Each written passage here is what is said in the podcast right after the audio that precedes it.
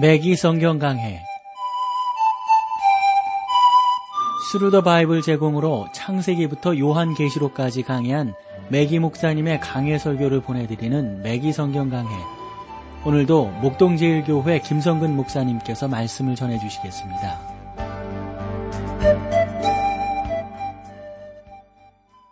애청자 여러분 안녕하셨습니까? 백이 성경 강해. 자, 오늘부터 이제 여러분들을 나옴서 이제 본문으로 어, 모시게 되겠는데 어, 백이 목사님이 나옴서 1장은 해석을 하지 않았습니다. 그래서 2장 말씀부터 보면 주제가 니누에를 멸망시키겠다는 결정을 집행하시는 하나님입니다.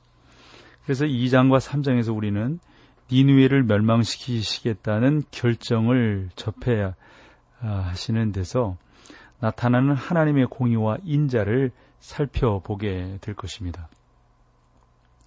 이러한 이 모든 면들 가운데서 하나님께서 어떻게 아, 우리를 하나님의 그 백성들을 인도하시고 붙들어 가시는가 하는 것들을 우리가 살펴볼 수 있다 할 수 있겠죠.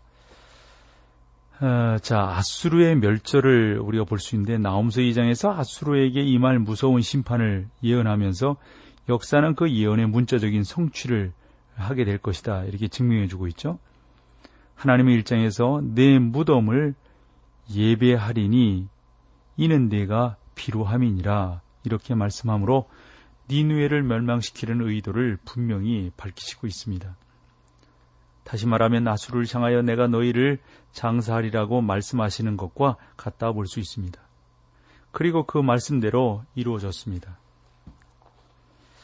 자, 2장 1절을 보면 파괴하는 자가 너를 치러 올라왔나니 너는 산성을 지키며 길을 파수하며 내 허리를 견고히 묶고 내 힘을 크게 굳게 할지어다.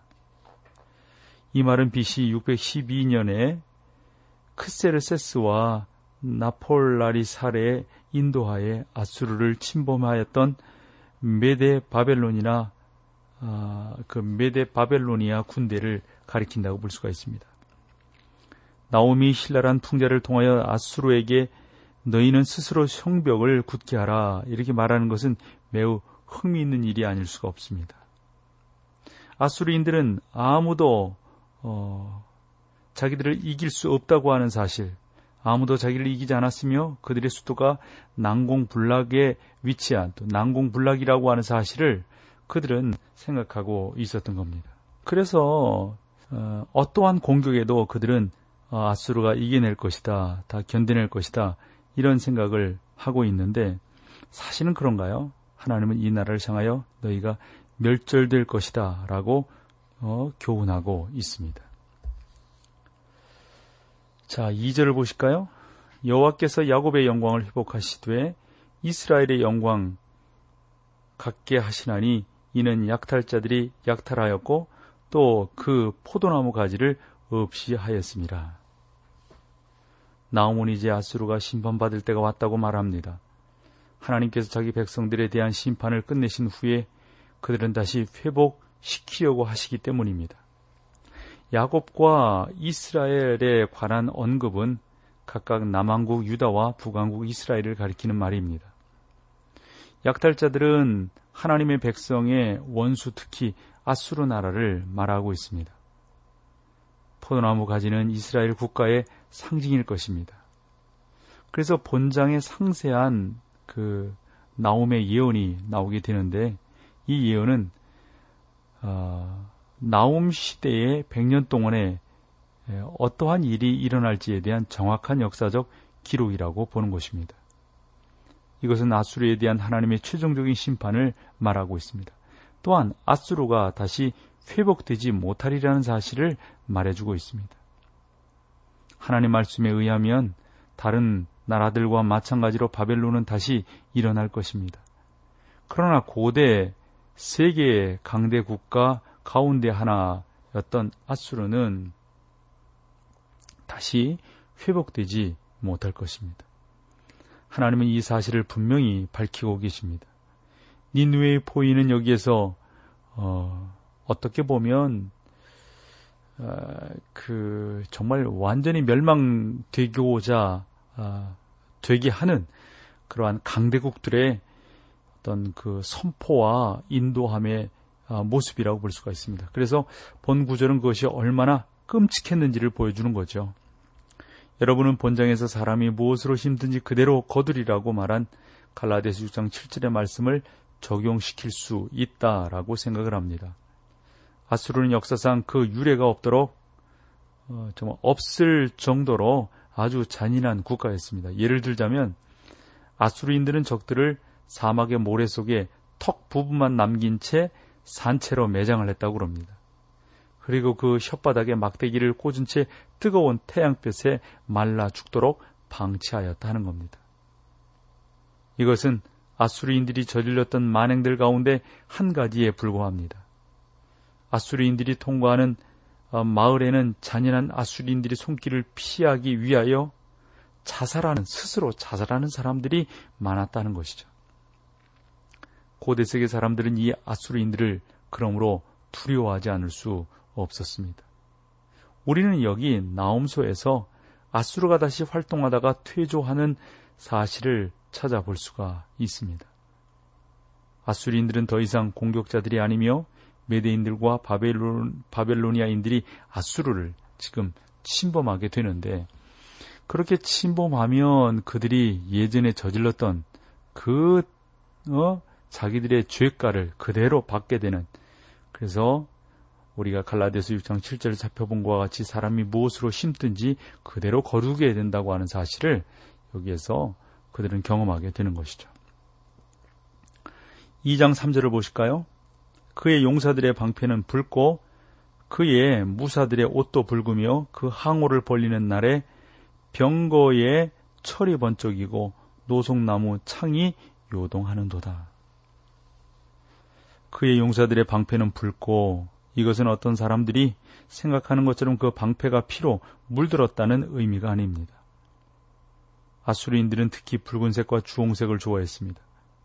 그들의 예술 작품 속에는 붉은색이 많이 나옵니다. 그들은 어디에나 붉은색을 칠했습니다. 일부 학자들은 그들이 구리방패를 사용했으며 그 위에 햇살이 반사되어 붉은색을 띄었을 것이라고 생각을 합니다. 아수르인들이 왜 그들의 방패를 햇빛에 반사시켜 붉은색이 띄도록 했을까요? 아마도 적들에게 겁을 주려는 의도였을 겁니다. 알다시피 전쟁을 할 때에는 적을 위협하기 위해 온갖 수단을 동원하는 것, 그것 아니겠습니까? 그때 우리는 단지 겁을 주기 위하여 거짓말을 했던 것이 아니죠. 정말 너희들이 큰일 난다, 너희들이 죽게 된다, 라고 하는 것을 분명하게 말하기 위해서 나름대로 겁을 주는 것입니다. 예를 들어서 이런 내용이 있더라고요. 2차 대전 때 미국이 원자폭탄을 터트리겠다고 경고하자 일본 사람들은 어허 원자폭탄은 무슨 원자폭탄이야? 단지 우리를 지금 어? 겁주는 거야 이렇게 생각했다는 것이죠. 오늘날 많은 사람들은 원자폭탄을 맞은 일본을 동정하면서 어, 미국 사람들이 끔찍한 일을 저질렀다 이렇게 비난을 합니다. 그러면서 저는 개인적으로 어, 미국이 원자폭탄을 투하했던 그러한 그 잘못은 분명히 있다라고 생각하지만 그러나 그 경고에 움직이지 않았던 일본이 어, 나름대로 더 큰 책임이 있다라고 생각합니다. 원자폭탄이 떨어짐으로 2차 대전이라고 하는 큰 전쟁이 끝나고 그러므로 인해서 수많은 그런 젊은이들의 죽음이 끝을 맺게 되었습니다. 그것이 잘못이지만 그것으로 인해서 더 큰 일을 막아내지 않았느냐 하는 겁니다. 저는 그런 면에서 이러한 미국의 행위가 나름대로 정당하다고 생각합니다. 저는 여기 나움서에서도 하나님의 원리가 움직인다는 사실을 솔직하게 말씀드릴 수 있습니다. 그토록 잔인했던 이 원수들이 자기들의 힘은 그대로 거두었다는 사실입니다. 그러나 미국의 경우는 다르다고 생각을 합니다. 우리는 나름대로 이러한 사실들을 바로 보면서 하나님께서 어떻게 당신의 역사들을 이끌어 가시고 인도하시고 어, 열매 맺게 하시는가 하는 것들을 볼 수가 있습니다. 중요한 것은 전쟁할 때에는 적을 위협한다는 사실입니다. 이것이 아마도 아수리인들이 붉은색을 사용했던 이유가 아닐까 생각합니다. 그의 무사들의 옷도 붉었고 여기서 또다시 붉은 색깔이 나오게 되는데 아수르인들은 붉은 제복을 입었습니다. 그 항오를 버리는 날에 병거에 철이 번쩍이고 노송나무 창이 요동하는도다. 이것은 그 병거 위에 있는 무기들과 그 무기들이 장치된 모습을 가리키는 말이라고 봅니다. 아수르의 병거들은 어, 나름대로 어, 지금 에집트의 카이로 박물관에서 볼 수 있는 것처럼 나무로 만들어지지 않았습니다. 애굽인들은 많은 나무를 사용하여 병거를 만들었지만 그러나 아수르인들은 최신형 병거를 만들었던 것이 분명합니다. 아수르인들은 오늘 우리나라가 아, 나름대로 그래도 이제 세계적으로 우리나라도 탱크도 만들고 뭐 이지스 함도 만들고 뭐 기본형 비행기도 만들고 뭐 이런 그러한 나라가 되지 않았습니까? 이런 면에서 우리나라도 이제 전문적으로 병거를 만들어내는 그런 나라라고 보는데 어쨌건 이 아수르인들이 만든 그 병거는 그 당시에 그 누구도 감당할 수 없는 그러한 병거였던 것을 알 수가 있습니다. 자 여기서 우리 찬양 함께 나누고 계속해서 말씀을 여러분들에게 증거하도록 하겠습니다.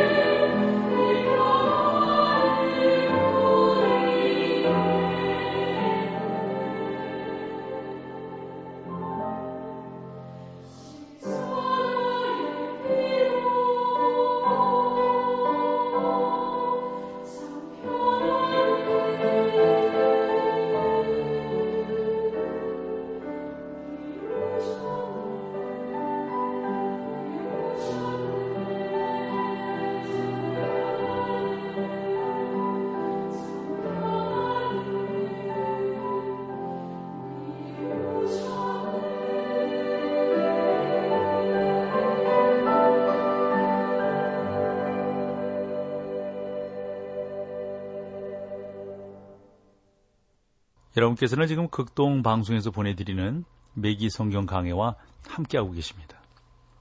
자, 이제 2장 4절로 가볼까요? 그 병거는 거리에 미치게 달리며 대로에 이리저리 빨리 가니 그 모양이 횃불 같고 빠르기 번개에 같도다. 음, 뭐 가장 그 어, 과장적인 표현이 아닌가 싶습니다. 그래서 4절에서 우리는 전혀 잘못된 성경 해석 방법을 좀 보여줄 수가 있는데 여기서 나오면 아수르의 병거와 원수들의 병거 사이 일어났던 전투를 지금 말하고 있는 거거든요. 적들이 아수르를 향하여 다가왔을 때 튼튼한 그 병거만이 구축된 니누에를 보게 되는 겁니다. 그리스의 역사가 디오도로스 시쿨루스라고 하는 사람은 니누에가 아, 각자가 200피트 높이에 이르는 1500개의 망대를 가지고 있다. 이렇게 아, 말을 하고 있습니다. 그러나 니누에가 포위되었을 때 티그리스강이 범람하여 그 성벽이 모두 물에 잠겨 버리게 되었다는 겁니다. 그 강물이 적들로 할 수 없었던 일, 곧 니누의 성벽을 무너뜨릴 수 없었던 것을 단숨에 무너뜨리게 했다 하는 것이죠. 이렇게 되자 적들은 니누의 성 안으로 들어올 수 있었습니다. 그 적들은 수로를 활짝 열어 궁궐에 홍수가 나게 했습니다. 이렇게 하여 적들이 니누에를 점령할 수 있었던 것입니다. 성벽이 완전히 무너져 원수들의 병거가 들어올 수 있었고 그것이 4절에 아, 묘사하는 겁니다. 그렇듯이 오직 병거들끼리 싸움이 벌어졌던 것입니다. 그래서 저 나름대로 이 본문을 어, 해석하게 되는 것은 또 해석하게 생각하는 것은 예언의 해석 방법이 있습니다. 저는 지금도 이러한 해석 방법이 많이 성행하고 있다는 사실을 안타깝게 생각합니다. 예를 들면 이 구절을 자동차에 대한 예언이라고 해석하는 사람들이 있습니다. 이것은 로버트 앤더슨 경이 예언 광신자들의 터무니없는 해석이라고 불렀던 해석 방법인데요. 오늘날 예언에 대한 큰 관심이 고조되고 있잖아요. 왜냐하면 세계적인 사건들과 위기들이 일어나고 있기 때문입니다. 그래서 사람들은 저것이 무엇을 의미하는가, 우리나라와는 저것은 뭔 관계가 있는가, 이런 식으로 물어보게 되는 것이죠. 윈스턴 처칠은 이렇게 말을 했습니다. 광신자란 자기 마음을 바꿀 수 없으며 또 그 주제를 바꾸려고 하지 않는 사람을 말한다. 일부 사람들은 오늘날 예언만을 붙들고 연구하며 예언을 해석하는 데 있어서 광신자들이 되어 있습니다. 사랑하는 성도 여러분, 이 예언은 자동차와 아무런 상관이 없습니다. 저는 여러분이 자동차가 거리에 다니지 않는다는 단순한 이유 때문에 예언을 그런 식으로 적용할 수 없으리라고 생각합니다. 솔직히, 솔직히, 여러분 생각을 해 보십시오. 예? 이게 이게 되냐고요, 여러분. 그래서 여러분들이 정말 솔직한 것은 예언을 연구하고 예언을 해석하는 데서 광신자들이 너무도 많다라고 하는 사실입니다. 솔직히 말하면 운전자들이 교통 혼잡에 갇혀 있을 때 화를 내지만 자동차는 화를 내지 않습니다. 종종 로크 현상이 일어날 때 자동차가 그 자리에서 꼼짝하지 않을 것입니다. 자동차는 대로에서 이리저리 빨리 가지 않습니다. 사실상 자동차들이 이렇게 빨리 달린다면 충돌 사고가 일어날 것입니다. 어느 해 마지막 날 밤, 음?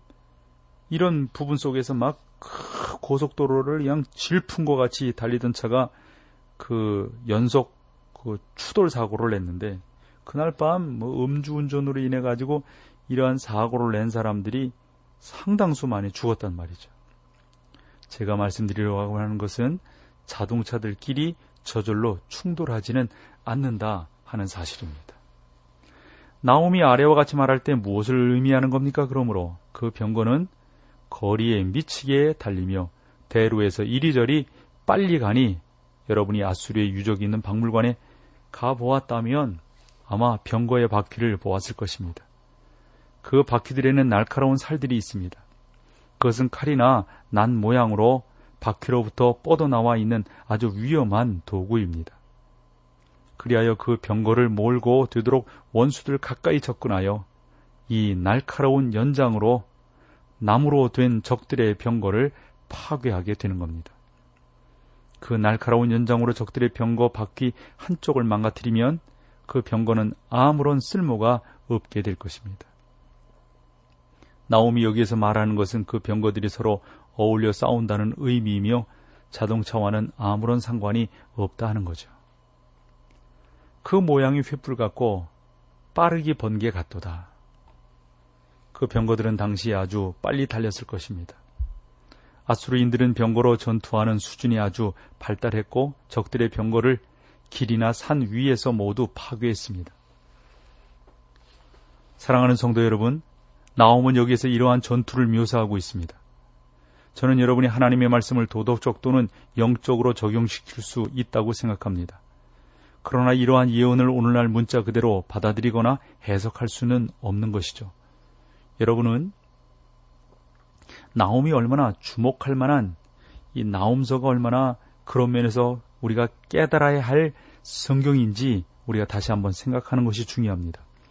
그래서 우리는 여기에서 하나님의 말씀을 해석하는 또 하나의 위대한 원리를 알 수 있는데 예를 들어서 그 사사기 17장 10절에 보면 그러므로 내가 기뻐하는 식물을 심으며 이방에 가지도 어, 이종하고 라는 말씀을 읽을 때 오늘날 그 땅에서 많이 자라는 오렌지 나무를 의미한다고 해석해서는 안 됩니다. 오렌지 나무의 자연적인 분포지가 바로 이스라엘 땅입니다. 사실상 그 땅의 전 지역에서 솔로몬 시대부터 오렌지 나무가 자랐습니다. 솔로몬의 아가에서 솔로몬이 사과나무라고 말한 것은 사실상 귤을 의미하는 것으로 이것은 아마 오렌지 나무에서 나온 열매가 아닌가 생각합니다. 문제는 우리가 각각 다른 시대에 사는 각각 다른 사람들을 위하여 성경을 해석할 수 없고 또 현대식으로 성경을 해석할 수 없다는 사실입니다. 그래서 저는 요나서나 나옴소가 서로 병행된 책이라는 사실을 다시 한번 말씀드립니다. 한 100년 내지 150년의 간격 차이가 있어요. 그러나 병행이라고 하는 말은 둘 다 똑같이 니뇌를 향하여 멸망을 선포하고 니뇌를 향하여 하나님의 말씀을 예언하고 있기 때문입니다. 그래서 어, 요나서는 예언이라기보다는 사실상 온 백성이 하나님께 돌아왔고 하나님께서 심판을 면해 주신 니누의 성에서 사역했던 요나에 관한 이야기다 하는 겁니다. 그러나 시간이 흐르자 그들은 다시 여호와를 떠났습니다. 요나 이후 100년이 되었을 때 하나님은 나옴을 일으키셨습니다. 나옴의 메시지는 모두 다 니누에 대한 것입니다. 그러므로 우리가 나옴서에서 이 성의 모든 사람들이 멸절할 것이라고 하는 아주 생생한 예언을 볼 수 있습니다. 니누에는 완전히 멸망하여 1850년대에 와서야 그 위치가 파악될 정도로 어, 파악될 정도로 그렇게 멸망한 그러한 아, 곳이 되고 말았습니다. 그래서 1850년대에 와서 그 위치가 파악되고 그곳에 니누에라고 하는 도시가 있었다고 하는 것이 발굴되었다고 합니다. 그리하여 니누에 대하여 그리고 아수르인들의 문명에 대해서 많은 사실들이 알려지게 되었던 것이죠. 자, 오늘 여기까지 하겠습니다. 함께 해주셔서 고맙습니다. 다음 시간에 나움서 2장 5절 말씀으로 여러분들을 모시겠습니다. 고맙습니다.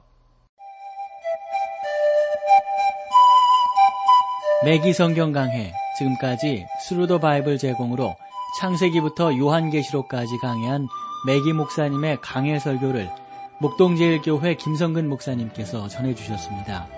이 시간 방송 들으시고 청취 소감을 보내주신 분께는 나침반 출판사에서 신앙서적을 보내드립니다. 청취 소감을 남겨주실 분들은 극동방송 홈페이지에 맥기 성경 강해로 들어오셔서 사연을 남겨주시거나 문자로 참여하실 분들은 한 통에 50원의 유료 문자 샵 1069, 샵 1069번으로 보내주시기 바랍니다. 매기 성경 강해 오늘 순서를 마칩니다.